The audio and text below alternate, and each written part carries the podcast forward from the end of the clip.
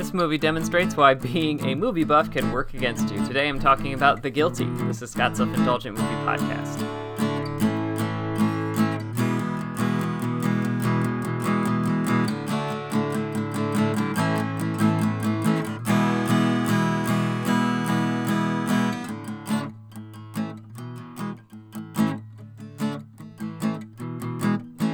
Hello, movie friends. Welcome to Scott's Self Indulgent Movie Podcast. I am Scott, and today I'm talking about the recent Netflix release, The Guilty, which is a remake of a Danish film, which I really enjoyed, which makes uh, my review and viewing of this movie a lot different than other people's. So, I wanted to explain kind of why I had a dis- dis- dis- uh, different reaction than other people might, and just kind of offer a comparison, and that might put everything in context. So, without further ado, let's get started.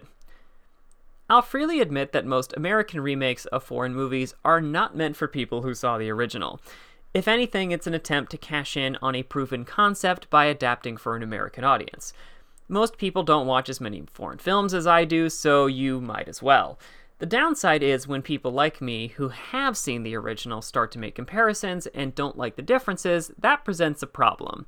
So I'm going to do my best to, today to explain why I didn't like this remake as much as I wanted to without telling you the movie is bad. Jake Gyllenhaal plays Joe Baylor, a recently demoted police officer who's on dispatch duty while his latest case gets sorted out. Though his day seems normal, if not boring, to start, things take a turn when he receives a call from a distraught woman who's been kidnapped. The concept for The Guilty is solid. It's a movie that takes entirely takes place entirely in this dispatch center, which means the only information we have or get is from Gyllenhaal and people on the other side of the phone. And said concept is great for two reasons. The first is that it makes every circumstance a theater of the mind scenario. No matter what twists and turns are thrown in at the audience, they're viewing the ver- their version of events, and that's pretty cool and an easy way to save money. The second reason is because it makes you feel as helpless and desperate as our lead character, Joe. Because Joe can't leave the station, he has a limited number of resources and means to help other means to offer help, which so we're constantly on the edge of our seat wondering whether or not his latest call helped or hurt the situation. It makes every quiet moment moment agonizing. And Gyllenhaal is exactly the kind of actor you want for something like this because he can be pensive and explosive as needed. That said, there's a few differences that tilt me towards the Dutch original, though I'd say this one is still effective. My first preference is comes down to set design and lighting. If you see these two versions side by side, the location is very similar, but visually they're worlds apart. In the Dutch original, the lighting in the office is very the lighting is very office-like, and there's almost no color anywhere. It's all brightly lit whites, grays, and blacks in high color temperature lighting. Versus Antoine Fuqua's, which has the high contrast deep haze he typically uses in his films. And I prefer the Dutch version because it hammers home the lead character's isolation, while at the same time making any outbursts feel exceedingly out of place. It's like if somebody started cursing at your office job while on a, at a call on their desk.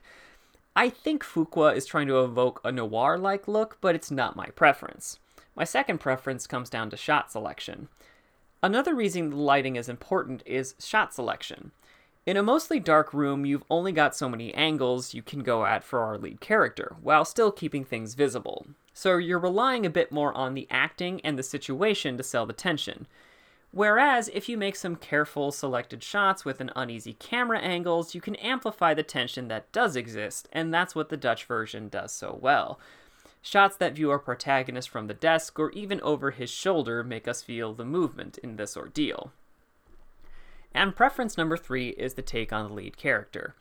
I can't tell if it's the script, the writing, or the direction, but this version of the character doesn't work as well for me.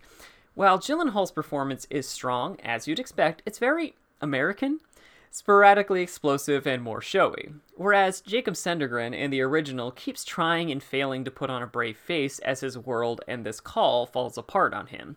You feel that tension within him in every scene. Like I said, it's a series of preferences that put me towards the Dutch version.